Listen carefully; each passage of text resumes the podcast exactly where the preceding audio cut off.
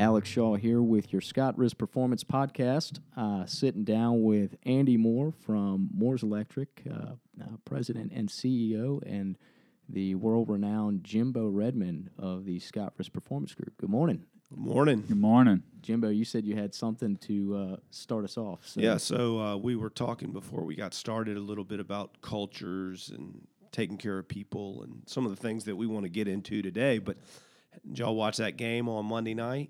Clemson and uh, Alabama. Clemson, Alabama. Yeah, I know we got a lot of Clemson fans out there. Maybe we got some Alabama fans, but uh, that was a big win for the Tigers. And um, I was watching a couple weeks ago when they they uh, beat Ohio State, and you know that was a bit of a shock to a lot of people just because they beat them down so much. And and so they asked, uh, they were talking about the Ohio State football culture and how basically that culture was that they make it so difficult that only the strong can can survive it. And uh, and Dabo said, "Man, that that's that's so far from our culture. You man, we're just all about love and taking care of each other, and you know, we're just a big family."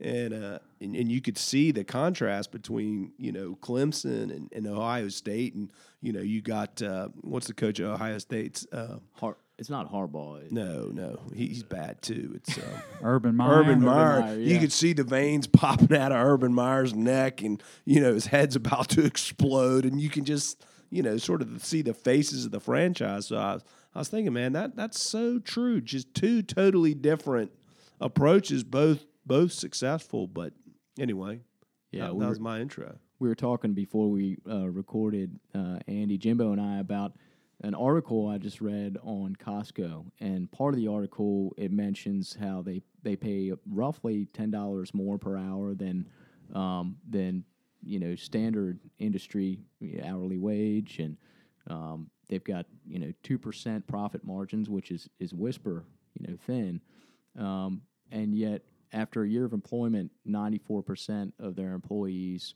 um, stay on board. And I guess not, um, and yet regarding the hourly income, but the the executive team said, you know, um, our approach to making sure that we're financially in uh, healthy is a little counterintuitive, and that is we spend a lot of money taking care of our employees. Um, our our mantra is, is kind of do the right thing and um, and we trust that if we take care of employees and customers, that the shareholders will be happy, even if that means investing a tremendous amount of money on the front end in areas where traditionally folks who are are um, you know watching the dollar signs, which is very important, maybe would shy away from from uh, from spending those those dollars. Yeah. So when I hear you talk about Costco and and that business model you know, for myself personally, and I think for our culture here at Moore's over the years, that is something that we definitely uh, would admire uh, in an organization like Costco.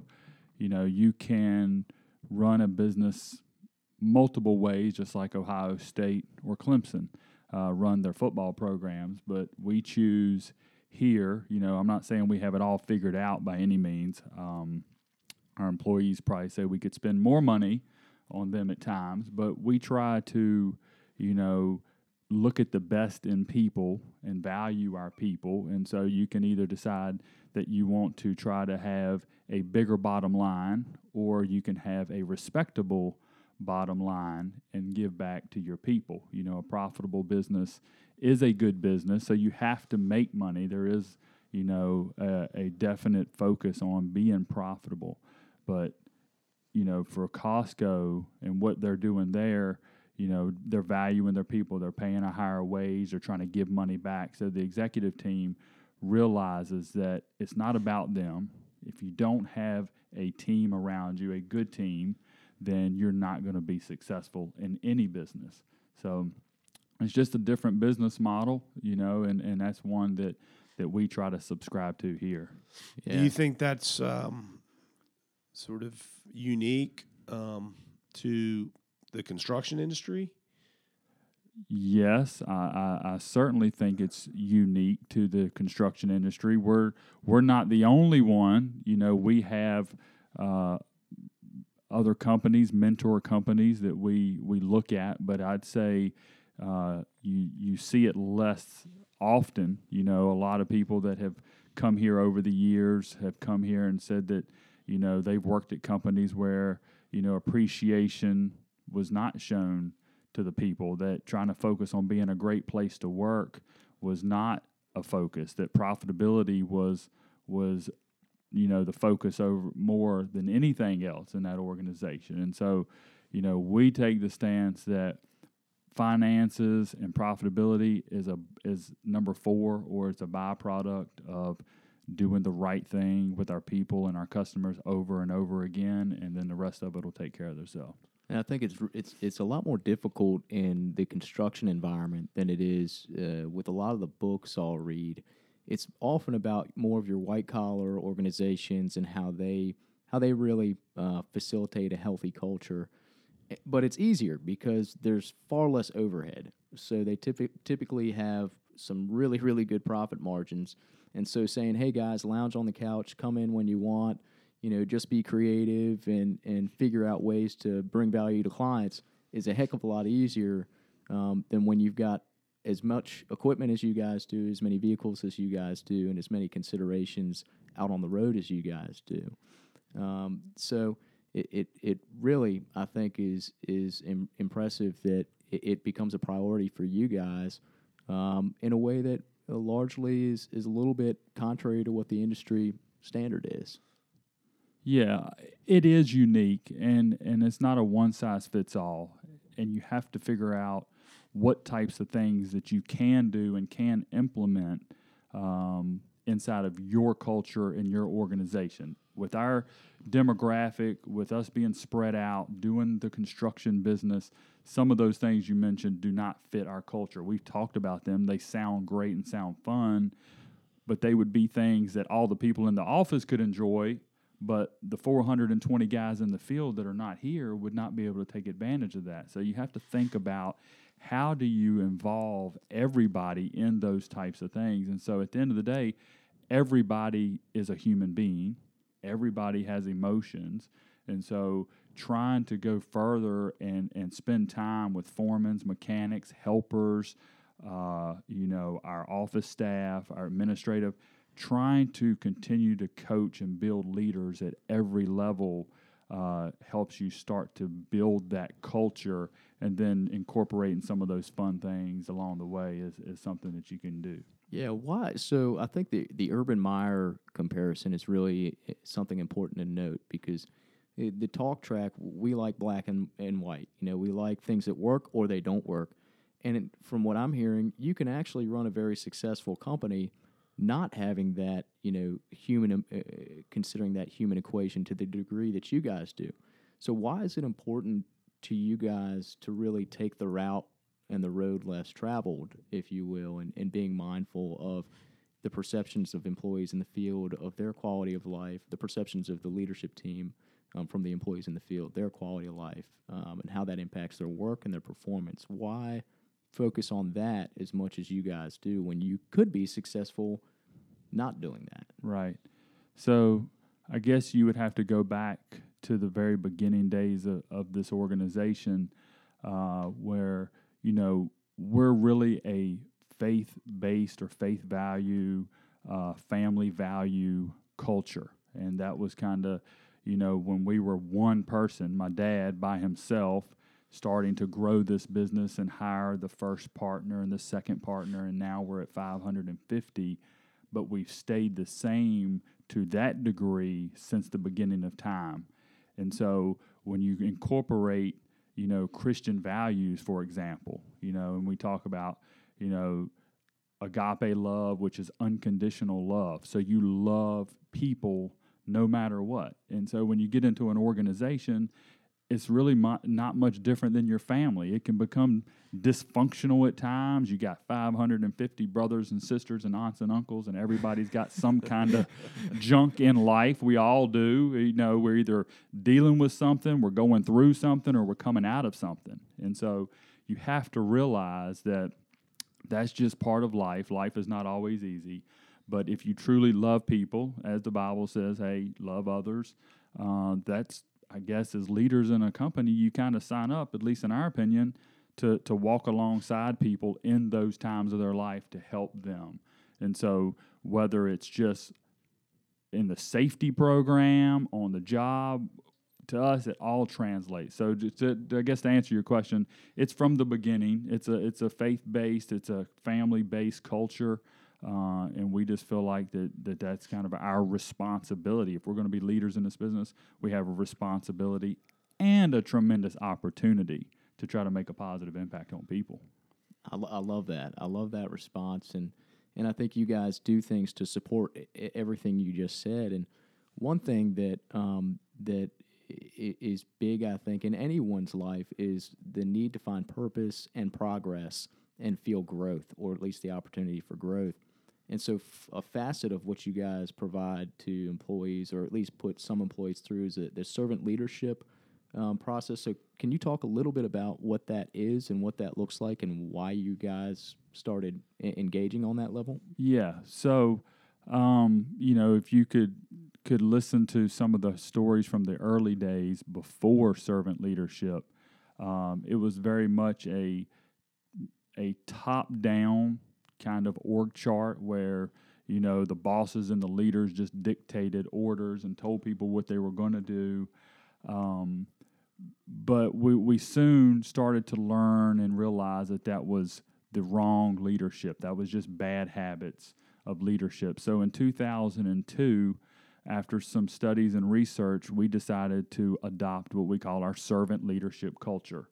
We're definitely not the pioneers. There's some unbelievable companies out there Chick fil A, Southwest Airlines, uh, another large business that's in our industry in Texas, TD Industries, big servant leadership companies. But, you know, servant leadership in its essence is you treat people like you want to be treated. And, you know, when we talk about training servant leaders, a servant leader is an egoless leader that supports their team. So it's not about them. They got to realize that their success stems from the people that report to them. And so at the end of the day, that's their job, you know. And so we joke around with that all the time about, you know, what is your job description? You're the you're the chief support officer. You know, your job is to support your people and help them be successful. Lead by example, lead from the front. And not everybody does it right, you know. I mean, that's just the honest thing, you know, if we're if we're being transparent here, but we spend tireless hours daily trying to coach our people to be good servant leaders. It seemed to me that that um, obviously you've honed this over a number of years and gotten a lot better in how you onboard people into your organization, but it it would still seem that that there would be cases of of people out there who give you funny looks um, relative to what you're asking of them. Is that? Yeah, that's a good way to describe it. Um, you know, again, this culture, construction industry. I mean, you bring in a lot of people that are what they call uh, quote old school, and so their leadership still is the top down leadership. And so when we bring them in and we start talking to them about Moore's is a servant leadership culture, we treat people like we want to be treated. We, you know, if we have to admonish people, people kind of get crossed up sometimes when they hear servant leadership. They think, oh, I go from being really hard on everybody to being really soft on everybody and being a pushover. And that's not what it's about. Servant leadership is as much about accountability as it is about love, but it's how you do it with respect and dignity. So, yeah, we get some funny looks, but when we put them through servant leadership program, when we put them through doing some 360 feedback, when we give them some coaching, you know, you'd be surprised. Again, everybody is human. So they actually, in the long run, they start to really embrace it and understand it. And it makes them more successful at their job because, you know, my dad, you know, he says all the time, the best part about our, or the worst part about our business is the people. The best part about our business is the people. So, you know, I mean, it can be, I mean, that's just the truth. You know, I mean, it can be very frustrating or it can be, you know, something that you really embrace and enjoy. And when I drive home a lot of days, I was talking to somebody this morning about a book that we're reading in a leadership group called Love Works But you go home some days and you think about, man, was a good day today? Did I make an impact today? And you can get to thinking about the numbers and, and the buildings and the construction and different things. But then you start to think about, you know, who did I impact in a positive way with a conversation? Did I check on their family? Did I check on them? Did I have a good conversation? And those are the days your eyes light up when you pull out of the parking lot and say, Today was a good day today. Yeah, that comment spurs a thought. Um, something that I know Jimbo had, had mentioned to me, and you know, I think servant leadership requires that you have competency of the people you're attempting to serve and I think you guys have done that brilliantly in in many regards. Um, but one more recently was a survey that you guys rolled out, and then you got results back. Maybe talk a little bit about um, what you took under your wing after the survey results came back, uh, the initiative you started personally. Okay, so um, the survey uh, was our uh, safety perception survey that um, Scott Insurance uh, partnered and helped, you know, administrate for us to get us some results and, and some feedback on on our safety program. And uh, of course, we're appreciative of that. You know, the survey came back, and I think by most standards, it was pretty positive. Um, was it pretty? It was pretty good, wasn't it? Yeah, it was. Um, I think you know the the results were positive. The participation was positive. Um, I mean, you know, if we were to benchmark it against others, then I think you know it was it was relatively glowing. Um, I think y'all's perception, um, maybe rightfully so, based on all the discussions that you've just had on the servant leadership and being about the people and family. Um, maybe it didn't meet your expectations, right? And and so I think that's an accurate statement. You know, um, listening to to Frank uh, Gonzalez and Jimbo and, and, Jimmy, you know, a lot of times they're quick to say, "Man, you guys are doing well. You guys are performing good. You're doing good things." But we have high expectations, especially in our safety program, because safety for us is an extension of loving your people, caring for your people. You have a responsibility as a business owner to value people and keep them safe, get them back home to their families. So moving forward, we got the results back. A couple things in there that kind of nicked us a little bit. Our people said, "Man, you know, you're you're quick to come out there and tell us when we're not doing things well. You're not doing this well. You're not wearing your PPE. You're not putting yourself, but you never praise us. You know, mm-hmm. you're not praising us for when we are doing things right. And so, you know, again, referencing that book that that we were reading in our leadership group right now, Love Works, it says you should be building up those positive bank accounts, three to one ratio of praise versus admonishment. So that really hit home with us that on the safety side of our business, everything else we're trying to do the servant leadership, but on safety, we're not doing that effectively and doing a good job. So that really hit home with us. The other thing is the safety survey results, I guess, again, by a lot of standards, were positive, but our safety performance was not reflective of that. So at some point, our culture uh, of the business was not translating to our safety program. And, and as leaders, one thing I've realized, we like to sit around in these meetings and try to figure out all the solutions and problems and fix them. And honestly, we really have no idea. I mean, we're disconnected from what the guys are doing out there each day. So, one thing that I decided to do one day, I was just sitting there and I'm like, you know what? I'm going to start calling our partners. We've got a cell phone list. We've got 200 and some company cell phones that are in the hands of our supervisors, foremen, service techs, lead guys. Well, I'm just going to start at A, working my way through Z, and calling these guys and say, tell me what's going on out in the field in the safety program today. And that really opened up some interesting conversation. so, so what a what was the what what was the response that you what have the responses been like when you call and you say, "Hey, this what, is what Andy did Joe Moore. Aardvark say? He was the first one on the list, right? yeah, yeah. So you know, it was really good. I mean, I've been here at Moore's. November was my 19th year, so you know, I've developed a pretty good relationship with our people. They know that I have an open door policy. They know that they can be transparent with me. Um, you know, is it like that for everybody? Probably not, but I, there's a good number of them out there that trust me and know me very well. So, you know, I, I got some really interesting feedback. And so you look down through the list, and the guys were just starting to be open and transparent and say, you know, these JSAs that we're doing are really getting stale. You know, these things are becoming generic. Yep, we're pencil whipping them. We're like sign in and sign out. So when somebody shows up out here, it's good. Somebody's like, every time we have an accident, we got to have a meeting of Congress. excuse me, a meeting to to develop a new safety rule, and, and it just, you know, some of them said, hey, your managers are not living safety. They're putting us in environments that are not safe out here, and so.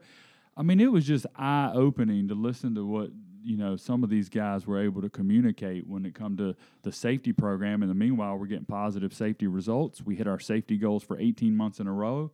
Um, but you could tell that there was a decline in the culture starting to happen, and that was starting to reflect itself in our current in our safety performance in the in the current state.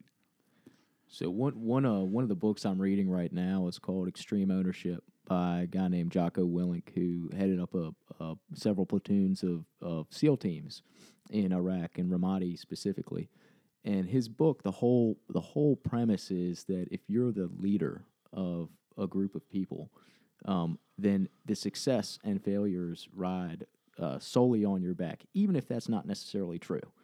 As the leader, they they they ride on your back, and so when there's a failure, he said it is. He goes in and works with organizations now, and he gave an example of a manufacturing plant where the VP was responsible for uh, driving business forward in, in this game plan he'd come up with, and it wasn't successful. And the guy had a lot of excuses, all valid. And he said, Look, you've got to humble yourself and you've got to make yourself vulnerable in front of the board and step in there and say, We've been trying this for six months and it's all my fault that it hasn't been successful. And what came from that was tremendous growth within his group of managers, and they ended up running that thing through to the finish line.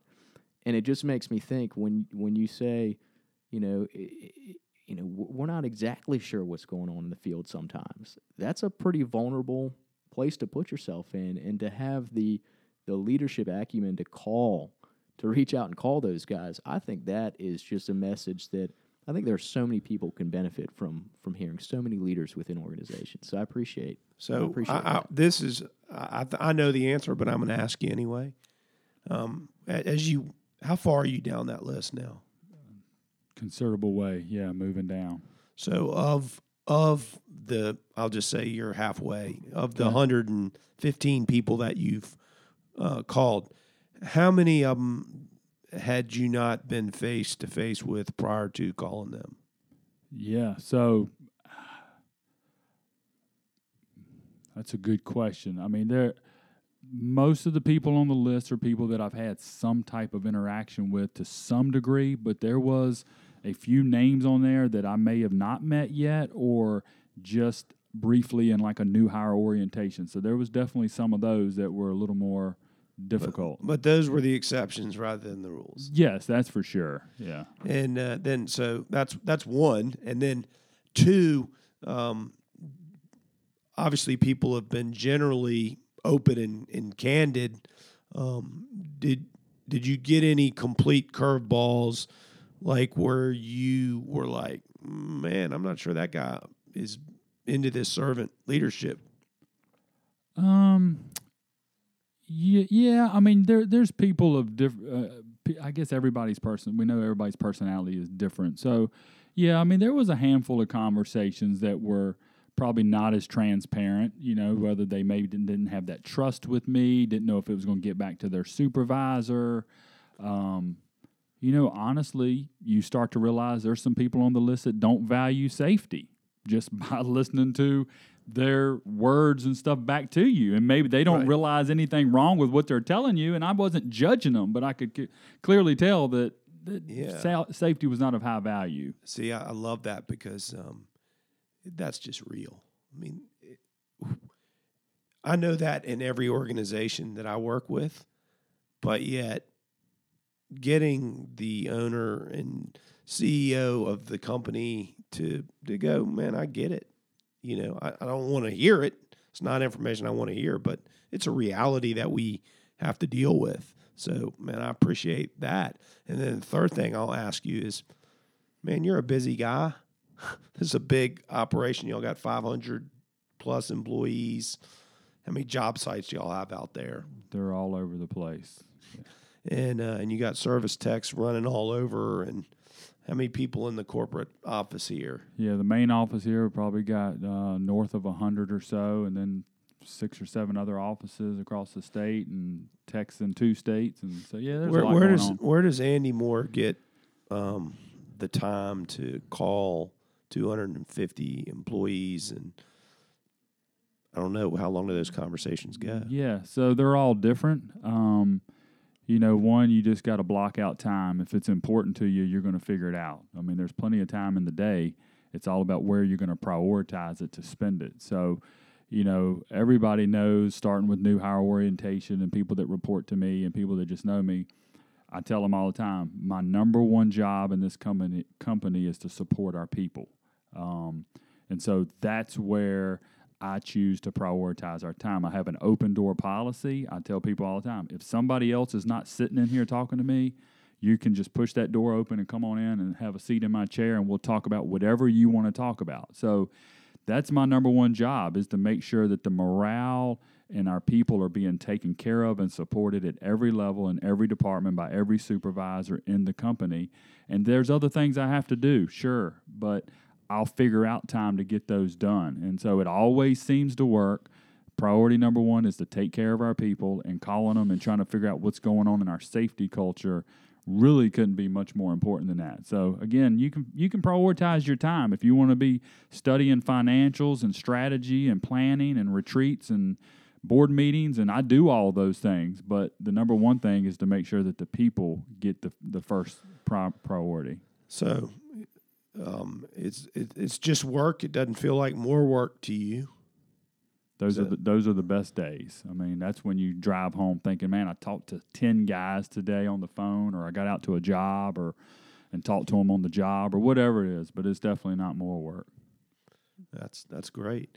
Um, yeah, I told Alex before, and maybe maybe this is getting us off subject, but I, I said before we go today, we got to go into y'all's meeting room or the events room, Uh-huh. And because you got a picture of, I think all your all your partners. It's uh it's a years of service wall, and so you get your picture up there at five years, ten years, 15, 20, and then we just added our twentieth retiree, uh, our nineteenth and twentieth retiree, December thirty first. That, there's a lot. Of, how many photos are on that wall? Uh, several hundred. Wow. Wow. I, I just I love this conversation and just so appreciate you fitting us into your schedule and it's just a a testament, you know, my my my pop up used to say and it stuck with me, you, you got to take care of the people and the div- the rest will take care of itself. And before we started recording, you pretty much said the exact same thing. You, you said, you know, you focus on your people and and the dividends, the finances, your culture, that'll all propagate from that that core intent and care of your employees or partners. So Jimbo, anything uh, anything else to add or Well, I'm gonna I'm gonna ask Andy if this is true because Frankie White Pants, um, Frank Gonzalez, to those of you out there, Frank Frank loves to tell the story about working at Moore's and and how I think your father said maybe you said, but your father said he wanted to be the Google of construction Oh, yeah, that's right. firms. Is that is that true? Um, well, it's something that we've definitely talked about, but when we talk about the Google of construction firms, we don't really talk about some of the crazy things that you talk that you hear and read about Google, but what we do think about when we compare ourselves or make that analogy is that we always want to be thinking about a way to do something better, you know.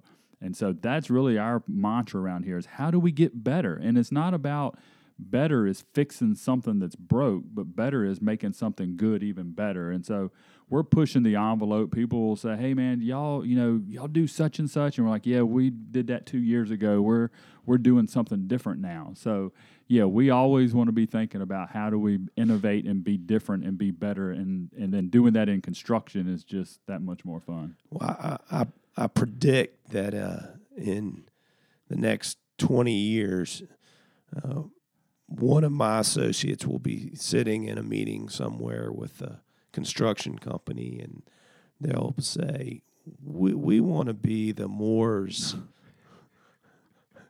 of this business. So uh, good stuff. Yeah, And, uh, yeah. We we'll see about that. We've been blessed. God has been very good. Uh, We you know we tell everybody all the time we feel like this is His business.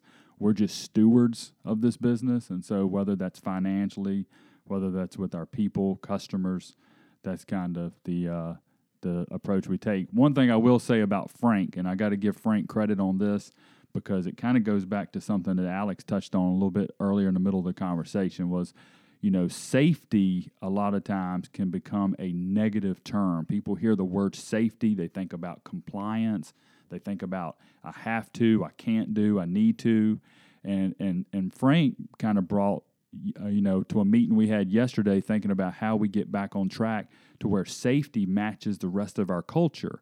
And he said, you know, we need to think about safety from the perspective of purpose and how do we be present, available, and vulnerable how do we enjoy the connection and value ourselves and others? If we do that every day in the safety realm out there in the field with our guys, then we can really get the safety culture back aligned with the rest of this Moore's culture. And so, kind of felt like there was almost a separation. Like, yes, we loved each other and we worked hard at that. But then, when all of a sudden you talked about safety, it went to the top down compliance. And so that's where in 2017 we're trying to just change the complete mold of safety to say it's about you know the vulnerability, availability, being present and and and value in people to get them back home at night. family values. You know, it's uh, like driving down the road with my son, trying to explain to him why the you know, the shoulder harness part of the seat belt is pretty important to go across your shoulder, and uh, and and so I, you know, you started this off talking about you know we're a family here, and I think that's just a beautiful way to wrap it into a bow of you know that being the platform of why why safety um, matters. Well, thank you, uh, Andy, so much for the time today. Jimbo, good talking to you guys, and um, hope everybody out there has an awesome, awesome week. Looking forward to a, a really positive 2017. So we will catch everybody later. Andy, thanks so much. Yeah. Thanks, Andy.